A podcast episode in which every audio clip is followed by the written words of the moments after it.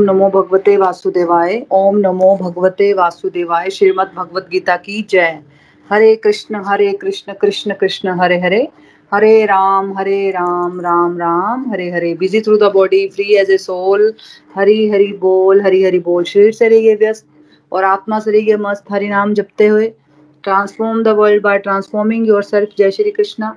न शस्त्र पर, ना शास्त्र पर, ना धन पर, ना ही किसी युक्ति पर। मेरा जीवन तो आश्रित है प्रभु, केवल और केवल आपकी कृपा शक्ति पर। हरी हरी बोल एवरीवन हरी हरी बोल। जय श्री कृष्णा, ओम नमो शिवाय।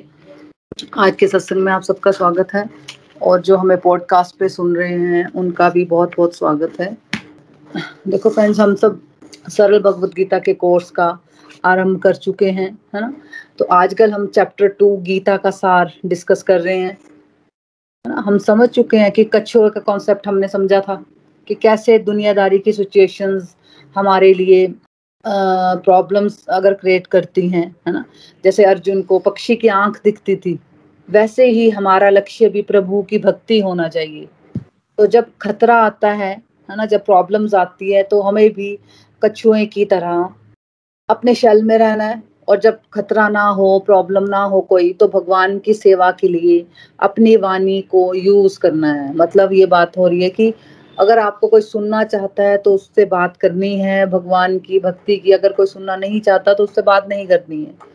और उत्तम रस का कॉन्सेप्ट हमने समझा फिफ्टी नाइन श्लोक में कि जैसे जैसे भक्ति का नशा हमें लगेगा, है ना? ये ऐसा रस है जिसमें आप अपना भी फ़ायदा करोगे और दूसरों का भी फ़ायदा करोगे। तो ऑटोमेटिकली दूसरे नशे जो होते हैं ना, जो दुनियादारी के नशे होते हैं, जिसमें इंसान फंसा होता है ड्रिंक सिगरेट समझ लो, या फिर कोई भी एक्टिविटी टीवी टीवी देखने का नशा, निंदा चुगली करने का नशा, है ना, ये सारे जो दूसरे नशे होते हैं ना इंफीरियर डिजायर्स हमारी खत्म हो जाती हैं फिर। 61 वर्ष में समझा कि इंद्रिय संयमन कैसे करना है? इंद्रिय को कैसे वश में करना है? भगवान हमें इस वर्ष में समझा रहे हैं कि अपनी चेतना को मुझमें स्थिर करो।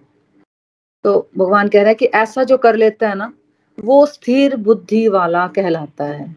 तो हमें इंद्रिय संयमन के बारे में नहीं सोचना है है ना? हमें फोकस करना है।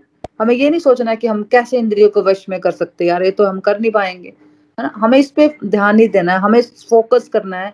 भगवान में अपनी कॉन्शियसनेस अपनी चेतना को स्थिर करना करने में अपना ध्यान देना है, वो इम्पोर्टेंट है है ना? तो जब तक हम भगवान से नहीं जुड़ते, तब तक इंद्रियों को वश में करना संभव नहीं है है ना? केवल भगवान ही इंद्रियों को वश में कर सकते हैं, है ना? अगर हम इंद्रियों के अगर हम इंद्रियों से जुड़े रहेंगे तो हम भगवान से नहीं जुड़ सकते, अगर हम भगवान से जुड़ गए तो फिर भगवान, इसकी ज़िम्मेदारी फिर भगवान ले लेते हैं, है ना? तो इंद्रियों को केवल श्री कृष्ण की भक्ति से ही वश में किया जा सकता है। तो फिर सिक्सटी टू वर्ष में हमने समझा कि क्रोध कैसे आता है। देखो, बहुत ज़्यादा हम सोचते रहते हैं जब, है ना? एक्सेसिव जब हम सोचते रहते हैं, सोचते रहते हैं, किसी पर्सन के बारे में या किसी डिज़ायर के बारे में। फिर उससे आसक्ति हो जाती है। फिर आसक्ति से काम उत्पन्न होता है। काम काम मतलब उस पर्टिकुलर डिज़ायर को भोगने की तीव्र इच्छा हो जाती है। है ना? तो काम जब पूरा हो जाता है अगर मान लो वो काम हमारी सेटिस्फाइड हो गया वो काम तो ग्रीड आता है और ज़्यादा हमें लालच आ जाता है। और जब काम कंप्लीट ना हो तो हमें गुस्सा आ जाता है। तो हमें बस ये करना है कि जो हमें सोचने की आदत पड़ी है ना, उसको हमें प्रभु के चिंतन की तरफ़ लेकर जाना है। तो दुनियादारी से तो हम बहुत एक्सपेक्टेशन रखते हैं कि मेरा बेटा ऐसा करे, है ना? मेरा हस्बैंड ऐसा कर ले, मेरी सास ऐसा कर ले, मेरी बहू ऐसा कर ले। है ना? ऐसी एक्सपेक्टेशन हमने रखी हुई है है ना? तो इसको छोड़कर हमें अपना ध्यान प्रभु भक्ति में, प्रभु की लीलाओं में, उनके रूप में, उनके नाम में, या फिर कि मैं भगवत गीता का कौन सा वर्ष कर रही हूँ, उसको समझ लेती हूँ। कल मुझे समझ नहीं आया था, मैं दोबारा से पॉडकास्ट में रिपीट सुन लेती हूँ, है ना? या कब मैं नाम जाप करना शुरू करूँगी? कब मैं पहली माला करना शुरू करूँगी? अगर नाम जाप शुरू कर दिया है तो फिर टारगेट दे दो। कि मुझे कम से कम आठ माला तो करनी ही करनी है है ना? एक, एक माला से शुरू करो लेकिन अगर आप करते करते दो तीन महीने हो गया तो आप इसको बढ़ा सकते हो। कब मैं कंप्लीट करूँ अपना टारगेट नाम जाप का? कब मुझे भगवत गीता की बातें समझ आना शुरू हो जाएँगी? सत्संग सामना सेवा सदाचार की डिज़ायर कब बढ़ेंगी? ये डिज़ायर हमें शिफ्ट करनी है। है ना? जो हम सोचते रहते हैं ना फालतू दुनियादारी की बात है ना? सोच सोच के जैसे लगता है हम सुधार लेंगे वो चीज़ें तो हमें वो नहीं करना है। हमें क्या करना है? हमें जो हम, जब हम फालतू, जब हम सोचते हैं ना, उस टाइम में हमें सत्संग, साधना, सेवा, सदाचार में इन्वॉल्व रहना है। भगवान की भक्ति में इन्वॉल्व रहना है है ना? तो material desire to spiritual desire जैसे जैसे हमारी बढ़ती जाएँगी, वैसे ही धीरे धीरे हम ऑब्ज़र्व करेंगे कि परसेंटेज में हमारा क्रोध घटना शुरू हो गया है। एक राइट right एप्लीकेशन भी होता है एंगर का, है ना? क्रोध आता नहीं है, लेकिन क्रोध का प्रदर्शन करना।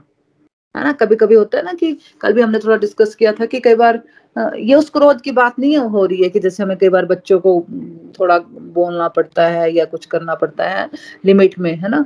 लेकिन ये उस क्रोध की बात हो रही है जहाँ पे मतलब हमारे होता ना, एक आपे से बाहर चला जाना और फिर सारी सिचुएशन को बिगाड़ देना, उस क्रोध की बात हो रही है। तो क्रोध आता नहीं है, लेकिन क्रोध का प्रदर्शन भी कई बार करना पड़ता है। समाज कल्याण के लिए सेल्फ डिफेंस के लिए है ना? आत्म सुधार के लिए अपने आप से गुस्सा करना कि मैं इतना क्यों नहीं अच्छा कर पा रही हूँ? है ना? क्यों नहीं मैं आ, अभी भोग लगाना शुरू हो रही हूँ? क्यों नहीं मैं आरती कर पा रही हूँ? क्यों मैं अपनी फैमिली के साथ मिलके मैं आरती करना चाहती हूँ? लेकिन मैं क्यों नहीं शुरुआत कर पा रही हूँ? क्यों नहीं मैं माला कर पा रही हूँ? है ना? तो आत्म सुधार के लिए भी हम उस गुस्से को प्रयोग कर सकते हैं ताकि मैं अपने आप को मोटिवेट कर सकूँ और अपना बेस्ट दे सकूँ लाइफ के हर एस्पेक्ट में। तो पढ़ लो नेक्स्ट श्लोक। हरी, हरि बोल एवरीवन क्रोध से पूर्ण मोह उत्पन्न होता है और मोह से स्मरण शक्ति का भी भ्रम हो जाता है। जब स्मरण शक्ति भ्रमित हो जाती है तो बुद्धि नष्ट हो जाती है और बुद्धि नष्ट होने पर मनुष्य भव कूप में पुनः गिर जाता है। हरी, हरि बोल। देखो यहाँ भगवान क्या कह रहे हैं क्या भगवान कह रहे हैं कि क्रोध से पूर्ण मोह उत्पन्न होता है है ना? कल हमने समझा था कि काम से क्रोध होता है, ये फोर स्टेजेस हमने पढ़ी थी, है ना? तो अब भगवान हमें नेक्स्ट स्टेज बता रहे हैं फिफ्थ स्टेज से स्टार्ट कर रहे हैं भगवान हमें, है ना? क्रोध से मोह उत्पन्न होता है है ना? हमने पिछले श्लोक में समझा था कि क्रोध कब आता है इंसान को? जब इंसान की अटैचमेंट किसी दूसरे इंसान से या पर्टिकुलर किसी डिज़ायर से इतनी अधिक हो जाती है कि उसको पाने की लालसा उसके अंदर बहुत तीव्र हो जाती है है ना? उसको पाने के लिए वो पूर्ण प्रयत्न करता है। और जब उसका प्रयत्न सफल नहीं होता, और जब प्रयत्न, मान लो सफल हो गया तो वो ग्रीड की तरफ़ चला जाता है उसका प्रयत्न। और अगर उसका प्रयत्न सफल नहीं होता मीन्स कोई कारणवश कोई रुकावट आ जाती है, तब उसे क्रोध आता है। है ना? तो भगवान कह रहे हैं कि क्रोध से पूर्ण फिर मोह उत्पन्न होता है। अब ये मोह क्या होता है? तो मोह तो हमें अपने बच्चों से भी होता है है ना?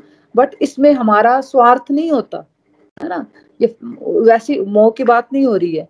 लेकिन यहाँ हमें जब जब हमें क्रोध आता है ना, किसी चीज़ या प्राणी के लिए, कि जब हमारी अटैचमेंट इतनी ज़्यादा बढ़ जाती है, और जब वो मनोकामना पूरी नहीं होती तो फिर हमें गुस्सा आता है। और फिर उस पाने, उसको पाने की इच्छा और प्रबल हो जाती है कि मुझे तो ये पाना ही पाना है ना? क्योंकि क्रोध के कारण हमें फिर अहंकार भी जुड़ जाता है। इसको हम एग्ज़ाम्पल से समझते हैं, जैसे रावण को, जैसे रावण का एग्ज़ाम्पल जैसे रावण को पता था, अगर श्री राम जी के साथ वो युद्ध करेगा तो वो हार जाएगा, है ना? इसलिए माता सीता के हरण के लिए वो मुनिवेश धारण कराता है। है ना? उसको पता था कि मैं हार जाऊँगा। इसलिए वो क्या करता है? जब राम, श्री राम नहीं होते तो वो माता सीता के हरण के लिए, वो मुनिवेश धारण करने के करके आता है। वो किसी भी हद तक चला जाता है तब, है ना? और मुनि बनकर आता है तो ये है मोह, है ना? क्रोध, रजोगुण और तमोगुण के बीच की स्टेज है। और क्रोध से पूर्ण मोह उत्पन्न होता है और मोह से व्यक्ति दूसरे का अनिष्ट भी कर सकता है, दूसरे का कितना भी बुरा भी कर सकता है। इतना मोह हो जाता है एक व्यक्ति को कि वो दूसरे व्यक्ति को हानि भी पहुँचा देता है। तो ये तमोगुण हो गया कष्ट पहुंचाता है वो है ना? तो इसके बहुत सारे एग्जाम्पल्स हैं। जैसे हमने कई बार टीवी में देखा होता ना कि एक, एक लड़का एक लड़की को पसंद करता है बट लड़की उसको पसंद नहीं करती है ना? तो कई बार लड़का क्या करता है उस उसको पाने के लिए कई बार उसको हानि भी पहुँचा देता है है ना? एसिड वगैरह फेंक देता है। तो ये है मोह इस मोह की बात हो रही है। एक्सेसिव अटैचमेंट मोह से फिर क्या होता है मोह से स्मरण शक्ति का भी भ्रम हो जाता है। है ना? मतलब स्मरण शक्ति हमारी खत्म हो जाती है। मीन्स हमें समझ नहीं आता कि हम क्या करने जा रहे हैं क्या नहीं कर रहे हैं। और ऐसा करने के बाद हमारा क्या होगा? है ना? हमारे हमें रिज़ल्ट की भी परवाह नहीं रहती फिर। है ना? जैसे ऊपर लड़का लड़की के एग्ज़ाम्पल को देखो कि लड़का मोह में इतना अंधा हो गया कि वो भूल ही गया कि अगर इसने, इस लड़की पे मैंने एसिड फेंक दिया तो लड़की को जो मैंने हानि पहुंचाई, उस तो लड़की को तो हानि पहुँची ही पहुँची होगी, है ना? लेकिन उसको भी तो जेल जाना पड़ेगा, वो कौन सा बच जाएगा? है ना? इट मीन्स उसकी स्मरण शक्ति का विभ्रम हो गया।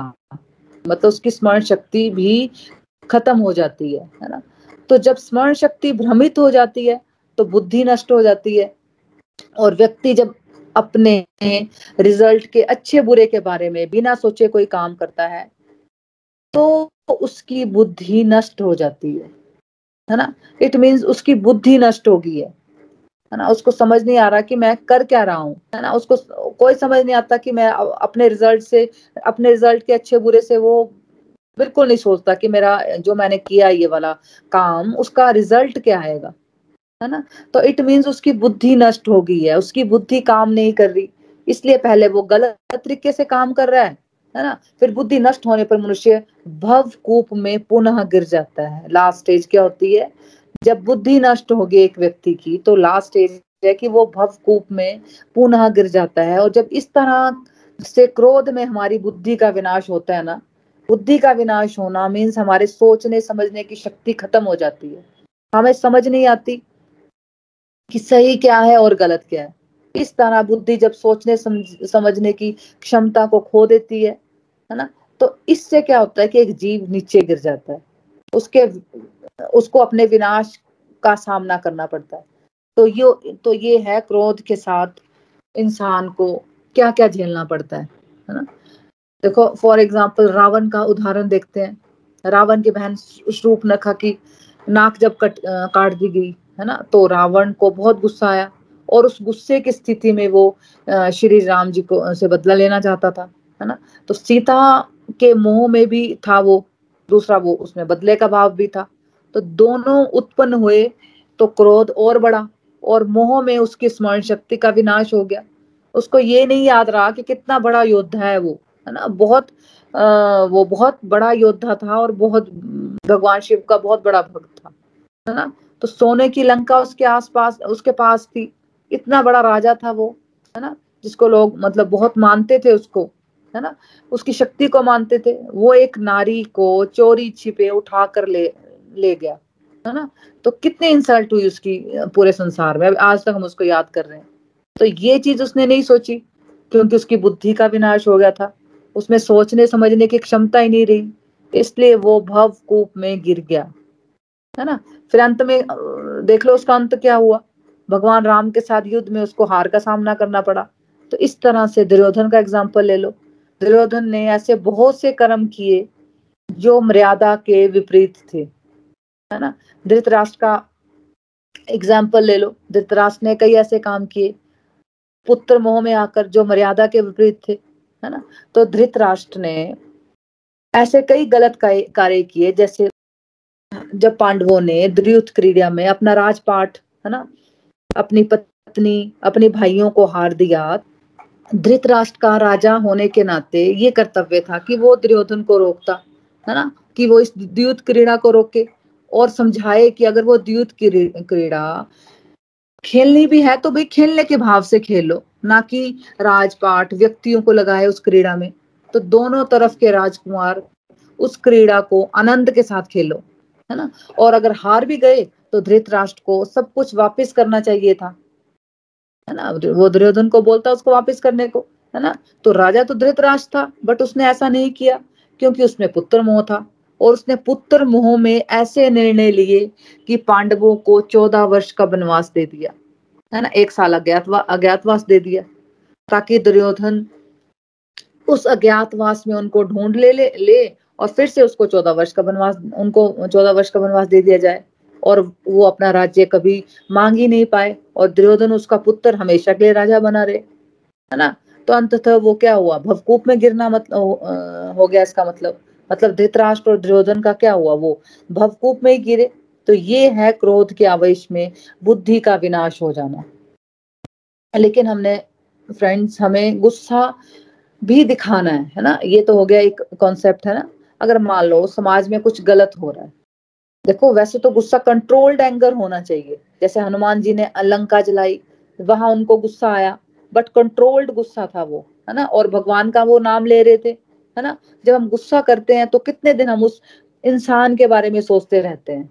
बट हनुमान जी ने ऐसा नहीं किया। हनुमान जी लंका के बारे में नहीं सोचते रहे, है ना? ना वहाँ के लोगों के बारे में। वो सोच रहे थे प्रभु श्री राम के बारे में। गुस्से के बारे में एक और स्टोरी है। एक बार देखो, नारद मुनि के शिष्य थे, एक स्नेक एक सांप सांप शिष्य थे उनके, है ना? तो नारद मुनि ने एक बार उनको किसी मतलब किसी आश्रम में वो छोड़ के आए, है ना? तो वो उसको समझा के आए सांप को कि तुमने गुस्सा नहीं करना और ना ही किसी को काटना है है ना? तो नारद जी ऐसा कहकर चले गए। नारद जी के कहने के बाद सांप ने काटना बंद कर दिया।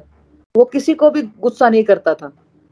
तो जब आस पास के लोगों ने देखा कि ये तो बहुत शांत सा हो गया तो उन लोगों ने उसके ऊपर पत्थर फेंकने शुरू कर दिए। तो सांप सोचता है कि नारद नारद जी ने मुझे अच्छा सिखाया है कि गुस्सा नहीं करना है, ये तो लोगों ने मुझे मारना ही शुरू कर दिया, है ना? मेरे शरीर तो मेरे तो बहुत सारे जख्म हो गए हैं। तो थोड़े दिन बाद नारद जी फिर आते हैं जब वो शाम को देखते हैं, उसकी इतनी दुर्दशा देखते हैं, उसको जगह जगह पे चोट लगी हुई थी तो सांप सारी स्टोरी बताता है और पूछता है कि अब मैं क्या करूँ? तो नारद जी ने पूरी स्टोरी सुनी तो नारद जी ने उसका उसका जवाब दिया कि मैंने तुम्हें कहा था कि गुस्सा मत करना, पर ये नहीं कहा था कि तुम फन मत उठाना। है ना? मतलब जो गलत करता है, उसके खिलाफ तो थोड़ा सा बोलना ही पड़ता है ना? है ना? मतलब जैसे हमने कल भी समझा था कि भाई गुस्से का मतलब थोड़ा सा शो एक गुस्सा आना एक अलग बात होती है और गुस्से का प्रदर्शन करना एक दूसरी बात होती है है ना? तो अपनी प्रोटेक्शन के लिए तो तुम्हें यूज़ करना ही चाहिए था ना गुस्से को। तो गुस्से को कंट्रोल्ड वे में करना है। भगवान ने जितने भी देखो इमोशंस बनाए हैं ना, उनकी वैल्यू है। और हमें उन इमोशंस को ठीक से यूज़ करना आना चाहिए। हमें पता होना चाहिए कहाँ पे गुस्सा करना है, कहाँ पे नहीं करना है और कहाँ पे कितना करना है। और जब हद के पार गुस्सा करते हैं तो वो सबको पता है कि वो गुस्सा हमारे विनाश का कारण बन जाता है। हाँ जी नेक्स्ट श्लोक पढ़ लो। हरी हरी बोल। श्लोक 66 जो कृष्ण भावना अमृत में परमेश्वर से संबंधित नहीं है, उसकी ना तो बुद्धि दिव्य होती है और ना ही मन स्थिर होता है, जिसके बिना शांति की कोई संभावना नहीं है। शांति के बिना सुख हो भी कैसे सकता है? हरी हरी बोल। फ्रेंड देखो, ये बहुत ही वंडरफुल वर्ड्स है ये। बहुत ही प्यारा वर्ड्स है ये। देखो, हमने जितनी दुनियादारी की पढ़ाइयाँ की ना, जितने भी हम लोग पढ़े हैं, चाहे ग्रेजुएशन की है, चाहे कोई डॉक्टर है, कोई इंजीनियर है, कोई वकील बन गया, है ना? स्कूल में, कॉलेज में हमने जितने भी पढ़ाई की तो ऐसी कोई भी हमने पढ़ाई नहीं की स्कूल या कॉलेज में, जिसमें एक, खाली एक दो घंटे का भी हम लोगों ने कोई ऐसा भी लेक्चर नहीं सुना होगा। देखो, आपको कोई याद आ रहा है, पूरी दुनियादारी की पढ़ाई में कोई ऐसा लेक्चर नहीं लगाया लगाया होगा हमने, कि जहाँ पे हमें बताया हो कि भाई सुखी कैसे रहना है? सुख कैसे हमें मिल सकता शांति कैसे मिल सकती है? ऐसा क्यों है? क्या हैप्पीनेस इम्पोर्टेंट नहीं है? है ना? अब हम लाइफ में अगर हम देखें अभी तो कितना इम्पोर्टेंट लगता है हमें? हमें लगता है सारी चीज़ें एक तरफ़ और, सुख और शांति एक तरफ़। सुख का कॉन्सेप्ट समझना, मन की शांति कैसे मिलती है? है ना? वो इसलिए क्योंकि, वो इसलिए नहीं समझा क्योंकि क्योंकि जो सिस्टम बनाने वाले हैं ना, पढ़ा, पढ़ाई करवाने वाले जो लोग हैं ना, उनको खुद ही नहीं पता। कि मन की शांति और सुख कहाँ मिलता है? देखिए, एक वर्ष में ही भगवान हमें बता रहे हैं। इसी वर्ष में हम, भगवान हमें क्या बता रहे हैं? भगवान हमें कैसे हमें सुख और शांति मिल सकती है, उसका एक बहुत ही सुंदर मंत्र हमें बता रहे हैं। भगवान हमें बता रहे हैं कि किसको हैप्पीनेस और सुख मिलेगा और किसको नहीं मिलेगा। देखो, जिसको हैप्पीनेस चाहिए, उसको क्या करना पड़ेगा? उसको सबसे पहले, जिसको सुख चाहिए ना, उसको सबसे पहले क्या करना पड़ेगा? उसको पहले मन की शांति की तरफ़ बढ़ना है। है ना? क्योंकि मन की शांति एक बेसिक फाउंडेशन है। उसी के बाद ही किसी को खुशी मिल सकती है। है ना? अब जिसको मन की शांति चाहिए, उसको क्या करना पड़ेगा? उसको अपने मन को स्थिर करना पड़ेगा। स्टेबल करना पड़ेगा। और मन कैसे स्टेबल होता है? मन तभी स्टेबल हो सकता है जब कोई भगवान की सीरियसली भक्ति करे। अपने आप को भगवान से, अपना कनेक्शन वो भगवान से स्ट्रांगली जोड़े। ये अलग बात है कि श्रद्धा अनुसार सबके तरीके अलग अलग हो सकते हैं, है ना? ये नहीं सोचना है कि हमारा तरीका सबसे बेस्ट हो जो दूसरे कर रहे हैं, वो गलत कर रहे हैं, है ना? सबके तरीके अलग अलग हो सकते हैं, भगवान ने खुद ही बताया, है ना? तो मन उसी का स्टेबल होगा। जिसने परमात्मा के साथ स्ट्रॉन्ग कनेक्शन बना लिया है। तो जब भगवान से कोई स्ट्रॉन्ग कनेक्शन बनाएगा तो उससे दिव्य बुद्धि मिलेगी, यानी कि उसके इंटेलिजेंस की सीट पर भगवान आ जाएँगे। है ना? समझा था ना हमने दो रथों की तुलना में? दो रथों की तुलना में के कॉन्सेप्ट में हमने समझा था इस कॉन्सेप्ट को बहुत ही सुंदर तरह से। है ना?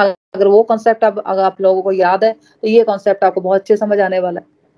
है ना? तो जब भगवान से कोई स्ट्रॉन्ग कनेक्शन बनाएगा तो उसे उसकी दिव्य बुद्धि मिलेगी उसको है ना? यानी कि उसके इंटेलिजेंस की सीट पर भगवान आ जाएँगे बुद्धि में भगवान आ जाएँगे है ना? मीन्स वो अपनी लाइफ की हर सिचुएशन में समझ पाएगा कि उसको क्या सीखना है। उसमें ये समझ आ जाएगी कि उसका लाइफ का पर्पस क्या है। उसको ये समझ आ जाएगा कि वो आ, समाज कल्याण के कार्य कैसे करे है ना? तो दिव्य बुद्धि में वो स्थित हो जाएगा। साथ साथ में उसको मन की भी स्टेबिलिटी मिलेगी, मन उसका स्थिर हो जाएगा, है ना? तो जनरली हमारा मन बहुत चंचल है है ना? सबको पता है हमारा मन बहुत चंचल होता है ना? चंचल मन के साथ हम मन की शांति नहीं ढूंढ सकते माइंड स्टेबल होगा, फिर उसके बाद मन की शांति मिलती है जिसकी जिसको मन की शांति मिलती है, उसी को खुशी मिलती है, सुख मिलता है है ना? तो फ्रेंड्स इसमें फॉर्मूला दिया है भगवान ने हैप्पीनेस का, सुख का। तो सच में जो हैप्पीनेस चाहता है, उसको अपने माइंड को पीसफुल करना है। तो माइंड को पीसफुल करने के लिए माइंड को स्टेबल करना पड़ेगा। स्टेबिलिटी के लिए भगवान के साथ स्ट्रॉन्ग कनेक्शन बनाना पड़ा, पड़ना है है ना? तो जितना जितना आपका कनेक्शन बढ़ेगा, उतना उतना आप एक्सपीरियंस करोगे कि ये सब चीज़ें, हम, ये सब चीज़ें हम एक्सपीरियंस कर पाएँगे। है ना? ये मतलब ये नहीं है कि सिर्फ़ बोलने वाली बातें हैं। जितना जितना आप भगवान से कनेक्शन बनाते जाओगे, ये सब चीज़ें हम अपनी लाइफ में एक्सपीरियंस कर सकते हैं। तो बड़ी बार लोग पूछते हैं कि हम, हमें पता कैसे चलेगा कि ये सब की हमारी ग्रोथ हो रही है या नहीं इस रास्ते में, है ना? देखो, जब आप खाना खाते हो तो आपको पता कैसे चलेगा कि आपकी भूख मिट गई है या नहीं? आपकी संतुष्टि से पता चल जाता है ना आपको कि हाँ अब मेरी भूख मिट गई है। तो वैसे ही जब आप भक्ति के रास्ते में आगे बढ़ रहे होंगे तो आपको शांति मीन्स आपके मन को शांति का अनुभव होगा, है ना? तो जितना जितना आपको शांति का अनुभव होगा, उतना उतना आपको हैप्पीनेस का अनुभव होगा। तो सिंपल तरीका कि भगवान के रास्ते में आप आगे बढ़े हो या नहीं, इस फॉर्मूले से हम समझ सकते हैं। जितना मन शांत चल रहा है मतलब आप ठीक चल रहे हो इस रास्ते में, है ना? तो बड़े सारे लोग ये भी पूछते हैं कि हम तो करते हैं भक्ति बट फिर भी हमारा मन तो शांत क्यों नहीं चल रहा? तो उन लोगों को ये ध्यान रखना चाहिए कि वो जो भी भक्ति कर रहे हैं मतलब उसकी डोजेज कम है है ना? जैसे एक पेशेंट को डॉक्टर ने बोला कि दिन में तीन गोली खाओ लेकिन वो पेशेंट हफ़्ते के गोली खाएगा तो वो गोली तो खा रहा है बट उसकी डोजेज कम है।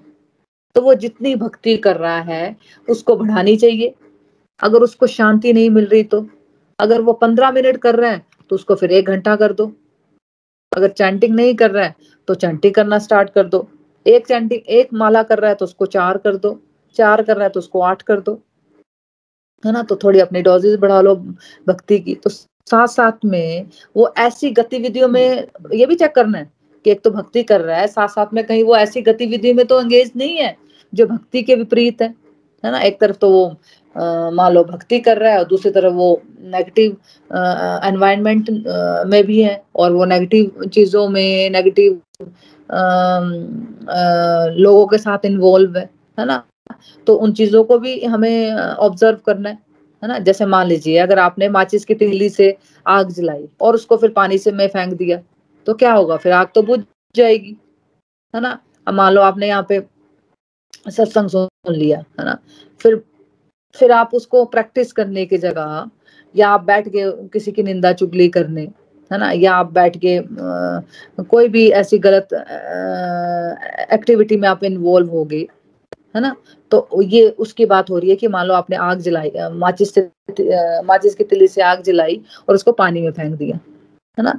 तो ऐसे ही भक्ति करना मतलब अपने आप को शुद्ध करना और साथ साथ में हमें ये भी ध्यान रखना होगा कि हम ऐसी एक्टिविटीज़ ना कर रहे हो, जो उसके विपरीत हो। है ना? जैसे अगर हम किसी की निंदा कर रहे हैं साथ साथ में हम ड्रिंक्स कर रहे हैं, जुआ खेल रहे हैं, गलत कामों में इन्वॉल्व है है ना? तो फिर हम जो भक्ति कर रहे हैं, उसमें हमें इफ़ेक्ट नहीं मिलने वाले। तो उस केस में हमारा मन शांत नहीं रहने वाला। है ना? मीन्स हमें भक्ति की एक्टिविटीज़ को भी ग्रहण करना है और साथ साथ में भगवान ने हमें जो प्रिंसिपल्स बताया है ना, भगवत गीता में, कि सबकी भलाई के बारे में सोचना है, किसी के बारे में गलत नहीं सोचना है है ना? पॉजिटिव रहना है पॉजिटिविटी से अपने सारे काम, अपने शुद्ध मन से सारे, सबके लिए सेवा भाव से काम करने हैं। दूसरों की निंदा चुगली में इन्वॉल्व नहीं रहना है। तो गलत बुरी आदतों से बचना इन सब बातों को अपने जीवन में उतारेंगे ना, तभी अपने जीवन में हम शांति का अनुभव कर सकते हैं, है ना? तो इस श्लोक को हमें बार बार याद करना है। देखो रेपिटेशन बहुत ज़रूरी है। ये नहीं कि भगवत गीता एक बार पढ़ ली तो हमें समझ आ गया सब कुछ, है ना? तो बार बार रेपिटेशन होंगी और खुद से भी करनी है। तो रिपीट कर करके एक व्यक्ति डिप्रेशन में नेगेटिविटी में जाता है ना, एक बातें रिपीट कर करके तो हमें क्या करना है? हमने ये भगवत गीता के श्लोक अपने बुद्धि के अंदर रिपीट कर करके मुक्ति की तरफ़ जाना है। अगर मुझे खुश रहना है, क्या समझा फिर हमने श्लोक में? कि अगर मुझे खुश रहना है तो मुझे अपने आप को शांत करना पड़ेगा, है ना? अगर अपने आप को शांत करना है, अपने मन को शांत करना है तो मुझे मन को स्थिर करना पड़ेगा। मन स्थिर करना है तो बुद्धि को दिव्य बनाना पड़ेगा। और बुद्धि को दिव्य बनाने के लिए मुझे ईश्वर से स्ट्रांगली जुड़ना है और ईश्वर से स्ट्रांगली जुड़ने के लिए मुझे निरंतर सत्संग, साधना, सेवा, सदाचार के रास्ते पर चलना है। तो भगवान श्री कृष्ण अर्जुन को भगवत गीता सुना रहे हैं और सुखी रहने का मंत्र भी हमें बता रहे हैं। तो जब एक व्यक्ति को पता चल जाता है ना श्री कृष्ण ही भोक्ता, स्वामी तथा सबके मित्र है ना? सब कारणों के कारण भगवान श्री कृष्ण है। तो स्थिर मन के साथ शांति को अनुभव किया जा सकता है। जब उसको पता चल जाता है कि भगवान के अलावा मुझे और किसी के साथ स्ट्रांगली कनेक्ट नहीं होना है कि भगवान के साथ ही मुझे अपना स्ट्रांगली कनेक्शन अपना बनाना है। भगवान ही मेरे परम मित्र है। भगवान ही सब जगत के स्वामी है तो फिर क्या होता है? वो स्थिर मन के साथ एक व्यक्ति शांति का अनुभव कर सकता है? तो इसका पालन भगवान कह रहे हैं कि इसका पालन कोई भी करेगा ना वो सच में बहुत हैप्पी रहने वाला है और उसको सुख का अनुभव मिलने वाला है ना? और वो शांति को भी फिर प्राप्त कर लेता है। श्रीमद भगवत गीता की जय। Hare Krishna Hare Krishna Krishna Krishna, Hare Hare Hare Ram Hare Ram Ram Ram, Hare Hare. Visit through the body free as a soul Hari Hari बोल, हरी हरी बोल। Transform the world by transforming yourself जय श्री कृष्णा। हरी हरी बोल, हरी हरी बोल। तो friends अब reviews की तरफ़ बढ़ते हैं कि आज के सत्संग से आपने क्या सीखा? और आपका कोई डिवाइन एक्सपीरियंस है तो आप शेयर कर सकते हो। हरी हरी बोल जी। हरी हरी बोल मीना जी, हरी हरी आज का सत्संग भी आपका बहुत ही सुंदर और दिव्य था। आज जो मेरी लर्निंग बनी है, आपने श्लोक में बताया कि क्रोध के बारे में बताया कि जब हम क्रोध करते हैं तो उससे हमारा मुँह उत्पन्न होता है। हमारी स्मरण शक्ति भी कम हो जाती है। तो स्मरण शक्ति जब कम होती है तो हमारी बुद्धि भी नष्ट हो जाती है। तो बुद्धि का नाश मतलब सोचने, समझने की शक्ति टोटली खत्म। जब तक हम भगवान की एक्टिविटीज़ में नहीं जुड़े थे, भगवत गीता की रीडिंग नहीं कर रहे थे, तब तक हम यही काम करते रहते थे ये बिना सोचे, समझे, हर बात बोल देनी। तो जब से हम भगवत गीता की रीडिंग रीडिंग पढ़ना शुरू किया है आपके द्वारा। आपने जब हमें पढ़ाना शुरू किया तो हमें सच में पता चला है कि जब अपने मन को, इन सब बातों से अगर बचना है तो हमें भगवान की ओर अपना ध्यान ज़्यादा लगाना है। जब हम अपनी डिवोशनल एक्टिविटीज़ को बढ़ाएँगे तो हमारा सारा चित्त जो भगवान में लगा रहता है, और फिर हमारा जो ध्यान है, वो इधर उधर नहीं भटकता है। तो हम, हमें तब बुद्धि में जब हमारे भगवान बैठते हैं तो हमें पता चल जाता है कि हमें कौन सी बात कहाँ करनी है, कितनी करनी है और कैसे करनी है, किन लोगों के सामने कैसे पेश आना है। सच में, ये सत्संग तो ऐसा डिवाइन सत्संग से हम जुड़े हैं कि पहले तो मैं आपका आभार करती हूँ, जब आपका बहुत बहुत आभार कि जब तक हम नहीं जुड़े थे, तब तक हम यही बातें करते रहते थे। जब से हम जुड़े हैं तो सच में भगवान को जब हमने अपनी बुद्धि उठाया है तो हमारा जो लाइफ है, एक बहुत सुंदर सी चल रही है कि सुंदर मीन्स कि अब हमें पता चल गया है कि कौन सी बात भगवान की एक्टिविटी में हम रहते हैं, हर अपनी डिवोशनल एक्टिविटी में, मैं तो खुद को सच में एंगेज कर रखा है कि जब सुबह उठो, भगवान का नाम लेते हुए उठो हर दम जीवा पे भगवान का नाम, हरि नाम संकीर्तन, हरे राम हरे राम राम राम, हरे हरे हरे कृष्ण हरे कृष्ण कृष्ण कृष्ण, हरे हरे। उससे क्या हुआ मुझसे? मेरे में एक तो क्रोध कम हुआ धीरे धीरे जब हम ये बातें सच में करते हैं ना तो ये बातें खुद को पता चलनी शुरू जाती कि हम में क्या कमी थी और हम कितना अपने में इम्प्रूवमेंट कर रहे हैं। जब हम सच में भगवान की सेवा करते, हम हर काम करेंगे तो हम भौतिक चेतना का शिकार नहीं होते हैं। हम संसारिक दुखों से थोड़ा सा परे होना शुरू हो जाते हैं। जब हम भगवान को भोग लगाते हैं, अब भोग लगाई हुई जो हम प्रसाद रूप में प्रसाद ग्रहण करते हैं, जो भी भेंट चढ़ाते हैं, भोजन है, कोई भी वस्तु प्रेम पूर्वक जब हम भेंट करते हैं तो प्रसाद में जब ग्रहण करते हैं तो हमारी बुद्धि सच में स्थिर होना शुरू जाती है। सच में अपनी इंद्रियों को हम भगवान की सेवा में ही लगाए रखना है। हरी हरी बोल। हरी हरी बोल, हरी हरी बोल। Thank you so much Mamta ji. अपनी ब्यूटीफुल लर्निंग्स बन रही है आपकी। बिल्कुल शेयर किया करो। और, बिल्कुल देखो एक्चुअली क्या होता है ना कि जो हमारा आत्मा आत्मा लेवल पे अगर हम देखें ना तो आत्मा का जो स्वभाव होता है ना, आगे हम पढ़ेंगे चैप्टर में कि आत्मा का जो स्वभाव होता है ना, वो अध्यात्म का होता है। है ना? बॉडी का स्वभाव अध्यात्म नहीं होता। बॉडी का स्वभाव भोग करना होता है। है ना? इसलिए हम इंद्रिय, अपनी इंद्रियों को खुश करने में लगे रहते हैं। है ना? क्योंकि बॉडी का स्वभाव है वो। लेकिन अब हमें क्यों अच्छा लग रहा है? क्योंकि हमारे आत्मा का स्वभाव अध्यात्म है है ना? तो हमें स्पिरिचुअल एक्टिविटीज़ में क्यों मज़ा आ रहा है? अच्छा लग रही है क्योंकि वो एक्चुअली हम, वो आत्मा की खुराक है है ना? तो हम उससे जुड़ भगवान से जुड़े हैं तो वो आत्मा की खुराक है। तो हमें उससे क्या होता है? स्पिरिचुअल प्रैक्टिसेस करके हमें खुशी मिलती है, प्रभु के साथ जुड़कर हमें खुशी मिलती है तो ऑटोमेटिकली वो खुशी फिर मिल जाएगी। है ना? हमें कुछ ज़्यादा कुछ करने की ज़रूरत नहीं है अल्टीमेटली मतलब भगवान हमें यही बता रहे हैं कि भाई, मेरे साथ जुड़ो। तुम्हारे सारे दुखों का नाश हो जाएगा।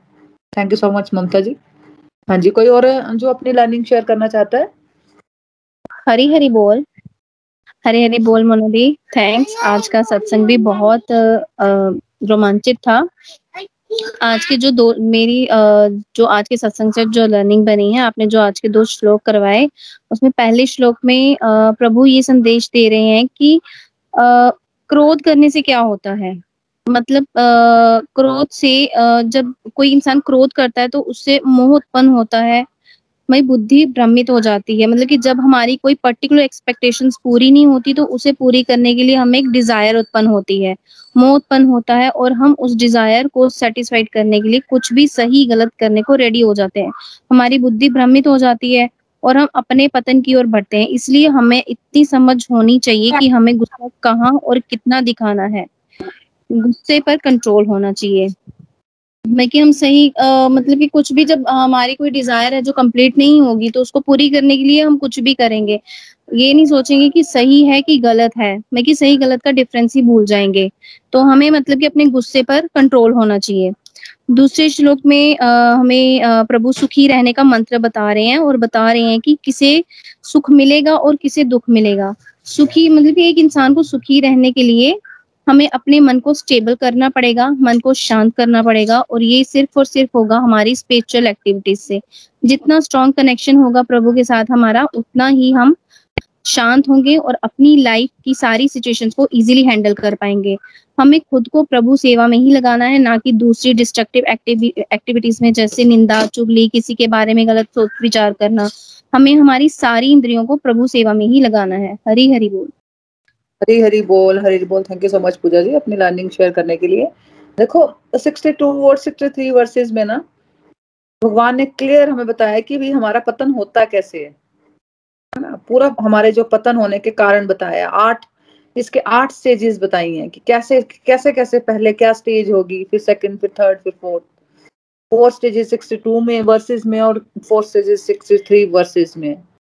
हमें क्या करना है? हमें इन स्टेजेस अगर वो फिफ्थ स्टेज में, जो 63 में पहुँच गए ना क्रॉस से पूर्ण मोह होता है जो, है ना तो यहाँ से वापस आना मुश्किल हो जाता है है ना? तो हमें जितनी भी सेकंड थर्ड स्टेज में अगर हम पहुँचे तो हमें वहाँ से वापस आना आसान है है ना? तो जितना हम आगे बढ़ते जाएँगे, हमारा यू टर्न माना बहुत मुश्किल हो जाता है। तो हमें जल्दी ही हमें भगवान से जुड़ना है और हम इन सब चीज़ों से हम बाहर अपने आप ही आ जाते हैं, है ना? Thank you so much Pooja ji. हाँ जी, कोई और है जो अपनी लर्निंग शेयर करना चाहता है? हरी बोल। हाँ जी, मोना जी, आज का सत्संग बड़ा ही अच्छा था। आपने शांति के बारे में बताया, जो मनुष्य, ईर्ष्या, द्वेष, क्रोध, अहंकार और मोह में फंसा रहता है, उसे कभी शांति प्राप्त नहीं होती, मोना जी। जो मनुष्य निष्कर्म करते हैं, निष्काम से कर्म करते हैं, भगवान को बुद्धि में बैठाते हैं और ममता में, ममता को छोड़ देते हैं और समभाव में रहते हैं उन्हें शांति मिलती है। हमें चाहिए कि हम इन सब चीज़ों से परे सिर्फ़ भगवान की ओर समर्पित हों, भगवान को दिन रात स्मरण करें। जैसे कि हम सुबह उठते ही भगवान का नाम सिमरन करने लग पड़ते हैं, पाँच बजे से करने लग पड़ते हैं और जिस वक्त भी हम में मिलता चलते फिरते, जिस वक्त हमारी ज़ुबान में भगवान का नाम आता है तो हम भगवान का नाम लेते रहते हैं। इससे हमें बड़ी शांति मिल रही है, हमारा क्रोध कम हो रहा है। और यही हमारे लिए सबसे बड़ी बात है। हमें शांति प्राप्त करने के लिए इन सब चीज़ों को छोड़ना होगा। हरी बोल। हरी हरी बोल हरी बोल। थैंक यू सो मच मासी जी, अपनी लर्निंग शेयर करने के लिए। बिल्कुल बिल्कुल, जब हम भगवान से जुड़ते हैं तो बिल्कुल क्रोध क्रोध क्या हमारी सारी नेगेटिविटी का विनाश हो जाता है ना। धीरे धीरे हम परसेंटेज में अगर हम देखें ना, ये नहीं कि पूरा हंड्रेड परसेंट हो जाता है, लेकिन धीरे धीरे धीरे धीरे हम अगर दिन में दस बार गुस्सा करते थे तो हम पाँच बार में आ जाएँगे। है ना तो धीरे धीरे सब नेगेटिविटी अपने आप ही छूटने लग जाती है क्योंकि हमारा ध्यान हमारा ध्यान हायर टेस्ट में चला जाता है है ना? हमें ये जो फालतू जो चीज़ें इनमें उलझने का मन ही नहीं करता नेगेटिविटी में उलझने का मन नहीं करता है ना? थैंक यू सो मच मासी जी अपनी लर्निंग शेयर करने के लिए। हाँ जी कोई और है जो अपनी लर्निंग शेयर करना चाहता है? हरी हरी बोल। हाँ जी ईशा जी हाँ जी। हाँ जी आज का सत्संग भी सच में बहुत ही डिवाइन था और आज सच में बहुत इंटरेस्टेड भी काफ़ी था कि हमें कैसे क्रोध आता है। तो कैसे बता रहे आपने बताया कि क्रोध आता है।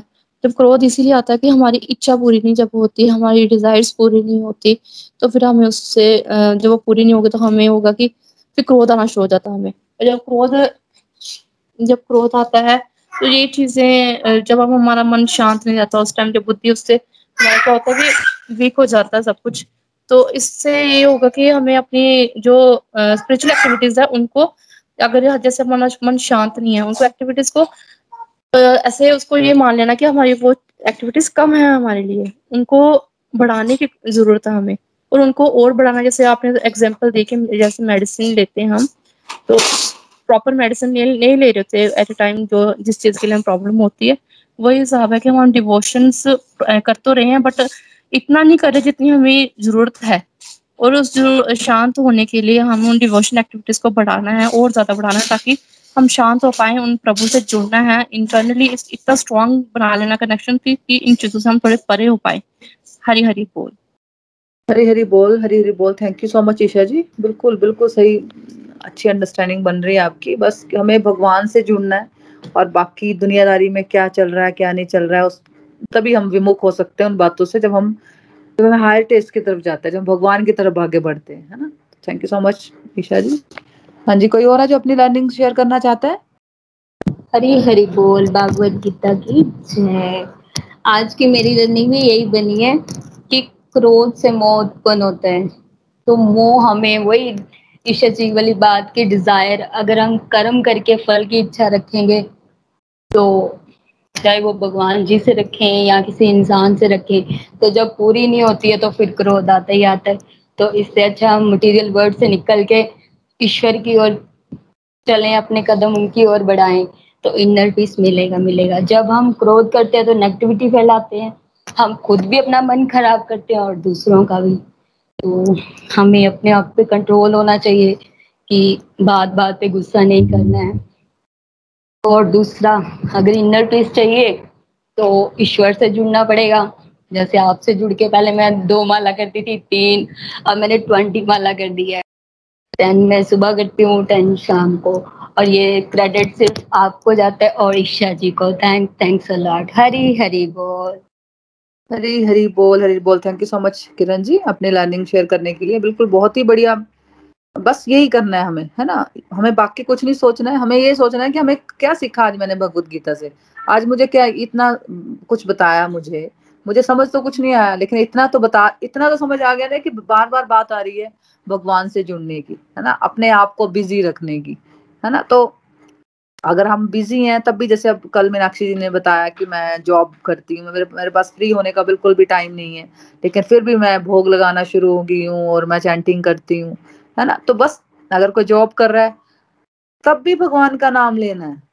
अब हनुमान अर्जुन जी क्या जॉब नहीं कर आ, कितना बड़ा राजपाट था उनका। है ना? हमारा क्या उस उनके मुकाबले में हमारे हमें कितना काम होता है। है ना? जितने भी आप देख लो जो भगवान के शुद्ध भक्त हुए हैं वो हमसे भाई कहीं ज़्यादा लेवल है उनका काम करने का। है ना? तो हमें ये नहीं सोचना कि हमारे पास टाइम नहीं है। टाइम तो हमें बनाना पड़ेगा। और भगवत गीता में तो हमें ऐसा कुछ बना स्पेशल नहीं बोला गया है। अपनी पूरी लाइफ ही हमारी चेंज हो जाती है अगर हम भगवत गीता के हिसाब से जीते हैं तो। है ना? अब आप देखो कितनी अच्छी प्रोग्रेस हो रही है कि आप बोल रहे हो कि मैं पहले दो तीन माला करती थी, अब मैं बीस माला में आ चुकी हूँ। है ना? तो बस यही करना है, हमें अपने अपने टाइम को यूज़ करना है और भगवान की तरफ़ से, भगवान की तरफ़ ज़्यादा जुड़ना है। है ना? तो ऑटोमेटिकली ये सारी जो नेगेटिविटी है, अपने आप ही कम होती जाएँगी। है ना? Thank you so much Kiran ji. हाँ जी, कोई और है जो अपनी लर्निंग शेयर करना चाहता है? हरी हरी बोल। My name is Radha Mahajan आज का सत्संग बहुत अच्छा था। आ, हमें हमें तब क्रोध आता है जब हम जी कोई डिमांड पूरी नहीं होती है। लेकिन हमें जब क्रोध आए हमें ये नहीं करना कि हमें सिर्फ़ क्रोध करना है लेकिन हमें हमें करनी है चैंटिंग उस वक्त हमें चैंटिंग करनी है लेकिन हमें ऐसा क्रोध भी कभी करना ही नहीं है। हरी हरी बोल। हरी हरी बोल, हरी हरी बोल। Thank you so much Aaradhya ji. बिल्कुल सही बोला आराध्या ने कि जब भी गुस्सा, देखो क्रैक्स बता दिया उसने भगवत गीता के। कि जब भी हमें गुस्सा आए तो क्या करना है? Hare Krishna Hare Krishna Krishna Krishna, Hare Hare Hare Ram Hare Ram Ram Ram, Hare Hare. Thank you thank you so much Aaradhya. बहुत ही ब्यूटीफुली एक्सप्लेन किया आपने। हाँ जी, कोई और है जो अपनी लर्निंग शेयर करना चाहता है? तो ठीक है, फिर हम भजन की तरफ़ बढ़ते हैं, नीना जी। आज आपकी टर्न है भजन की। हरी हरी बोल एवरीवन सब डिवोटीज के बड़े प्यारे प्यारे रिव्यूज़ बड़ा ही आनंद आया और आराध्या जी ने तो बड़े ही अच्छे से एक्सप्लेन किया। सच में आराध्या जी, आपको सुन के बड़ा ही अच्छा लगता है हमें। हाँ जी, महाराज जी, आज का सत्संग भी बहुत, बड़ा ही डिवाइन बड़ा ही सुंदर और हमने बहुत ही आनंद उठाया। तो सच में फ्रेंड्स भगवत गीता पढ़ने से हमारे जीवन में जो क्लियरिटी आई है और जो जिस प्रसन्नता को जिस इनर पेस को हमने अनुभव किया है, सच में लाइफ में आज तक हमने कभी भी ऐसा अनुभव नहीं किया। क्योंकि भगवत गीता पढ़ने से पहले हम भी अर्जुन की तरह ही जीवन के कुरुक्षेत्र में बड़े ही कंफ्यूज रहते थे। हमारे अंदर भी बस पॉजिटिव और नेगेटिव विचारों का अंतर मन में युद्ध चलता रहता था। और जो थोड़ा बहुत मतलब जो थोड़ी बहुत नॉलेज थी भी उसे कभी भी अपनी लाइफ में इम्प्लीमेंट ही नहीं किया और इस तरह हम अज्ञानता के अंधकार में ही डूबे रहे। तो इससे, इसलिए मैं सबसे पहले प्रभु श्री हरि के चरणों में कोटि कोटि प्रणाम है मेरा कि उन्होंने हमें भगवत गीता पढ़ने का मौका दिया और उसके बाद मैं मोना जी के प्रति अपना बहुत ही तहे दिल से आभार व्यक्त करती हूँ कि हमें मोना जी जैसे मेंटर मिले, जो कि एक प्योर सोल हैं और उन्होंने भी इतने अच्छे ढंग से अच्छी तरह से भगवत गीता को वो आज भी एक्सप्लेन कर रहे हैं कि वो हमारे बातें जो हैं मन में उतर जाती हैं और हमारी एवरीडे लाइफ से रिलेट करती हैं और सच में इस, इससे हमारी जो आध्यात्मिक प्रगति है वो दिन ब दिन आगे की ओर ही जा रही है। तो सच में फ्रेंड्स मैं भी यही कहूँगी कि भगवत गीता की ये जो वाणी है और प्रभु की जो भी बताई गई बातें हैं यदि हम इसे सीरियसली अपने जीवन में उतारें और प्रभु के साथ अपना स्ट्रोंग कनेक्शन बनाएँ तो सच में हम अपनी आत्मा को पतन की बजाय अपना उन्नति की ओर लेके जा सकते हैं। जैसे कि मोना जी ने आज श्लोकों में भी हमें यही बताया कि अगर हम नेगेटिव एक्टिविटी करेंगे तो हमारी आत्मा का पतन होगा और जो आत्मा का संबंध है वो अध्यात्म से है और जो हमारा शरीर है मटेरियल वर्ल्ड में रहते हुए हम अपनी इंद्रियों को खुश करने में ही जब तक लगे रहेंगे तो हमारी आध्यात्मिक उन्नति हो ही नहीं सकती। तो सच में फ्रेंड्स भगवत गीता पढ़ने से हमारे जीवन में भी काफ़ी चेंजेस आई हैं। मेरी लाइफ में एक तो बहुत से मिथ थे भक्ति के बारे में। वो सच में अब मन में बड़ी क्लैरिटी आ गई है। जैसे अब सावन के महीने में आपसे अपना एक एक्सपीरियंस शेयर करती हूँ कि हम काफ़ी टाइम से I mean B A part one से भोले शंकर के अपना व्रत कर रहे हैं मोना जी और मैंने इकट्ठे शुरू किए थे। तो मतलब काफ़ी पीछे तीन चार सालों से मेरे मन में आया कि मोना आज अब ना मीठे व्रत नहीं होते, हम नमक खाना शुरू कर देते। पर कहीं ना कहीं जैसे मन में एक डर था कि पता नहीं, अगर हम ऐसा करना छोड़ देंगे, मीठे व्रत नहीं करेंगे तो पता नहीं क्या हो जाएगा। बट भगवत गीता से मन में इतनी क्लैरिटी आई कि प्रभु श्री हरि मतलब सारे देवी देवता तो सुप्रीम पावर हैं, हम उनके बच्चे हैं। तो वो हमें कष्ट दे ही नहीं सकते। तो सच में भगवत गीता पढ़ने से हर बात की क्लैरिटी आ रही है और अंदर से ही आवाज़ आ जाती है कि ये आपके लिए सही है। और एक इन श्लोकों में आजकल हम ये भी बात पढ़ रहे हैं कि एक्सेसिव अटैचमेंट सच में जब हम किसी भी चीज़ के साथ, जैसे मैंने आपसे पहले भी अपना पर्सनल एक्सपीरियंस शेयर किया कि मेरा बड़ा बेटा जो आई की तैयारी कर रहा था तो मेरी भी मतलब मैं भी काफ़ी अटैच थी। मेरे को बड़ी होप थी। उसने मेहनत भी काफ़ी करी, पर मैं बोलती, प्रभु मेरे साथ रहे। उन्होंने मेरे इस क्वेश्चन का आंसर ही मुझे भगवत गीता में दे दिया कि, और अगर मैं भगवत गीता से नहीं जुड़ी होती तो सच में फ्रेंड्स मैं हो सकता है काफ़ी डिप्रेस हो जाती कि मेरे बच्चे ने बड़ी मेहनत करी है। पर जब मैंने भगवत गीता में ही ये श्लोक पढ़ा कि कोई भी कर्म जब हम करते हैं तो इसके पाँच कारण होते हैं। तो उसमें होता है कि एक हमारे पिछले जन्मों के भी कर्म होते हैं। तो मेरा कहने का भाव यही है कि भगवत गीता पढ़ने से हमारे अंदर बहुत ही क्लैरिटी आ रही है और हमारे मन में जो भी प्रश्न होते हैं वो आहिस्ता आहिस्ता सारे क्लियर हो रहे हैं। तो भगवत गीता की जय। तो अब हम भजन की ओर चलते हैं। तो फ्रेंड्स सच में एक सबसे बड़ा एक मेरा ये भी है कि मैंने भजन इसी सत्संग के दौरान गाना सीखा। इससे पहले मैं मतलब थोड़ी बहुत लाइन गाती थी बट बट कभी भी मैंने पूरा भजन नहीं गाया। तो अभी अभी मैंने स्टार्ट किया है तो अब जैसा मेरे से बन पड़ेगा, मैं आपको सुनाती हरी हरी बोल। जय भोलेनाथ। हे शंभु बाबा, मेरे भोलेनाथ, तीनों लोक में तू ही तू। श्रद्धा सुमन मेरा मन बिल पतरी, जीवन भी अर्पण कर दूँ। हे शंभु बाबा, मेरे भोलेनाथ, तीनों लोक में तू ही तू। जग का स्वामी है तू, अंतर्यामी है तू। मेरे जीवन की अनमिट कहानी है तू। तेरी शक्ति अपार, तेरा पावन है द्वा। तेरी पूजा मेरे जीवन का आधार। धूल तेरे चरणों की लेकर जीवन को साकार किया। हे शिव शंकर, मेरे भोलेनाथ, तीनों लोक में तू ही तू। श्रद्धा सुमन मेरा, मन बेल पतरी। जीवन भी अर्पण कर दू। हे शंभु बाबा, मेरे भोलेनाथ, मन में है कामना और कुछ जानू ना। ज़िंदगी भर करूँ तेरी आराधना, सुख की पहचान दे तू मुझे ज्ञान दे, प्रेम सबसे करूँ ऐसा वरदान दे। तूने दिया बल निर्बल को, अज्ञानी को ज्ञान दिया। हे शंभु बाबा, मेरे भोलेनाथ, तीनों लोक में तू ही तू।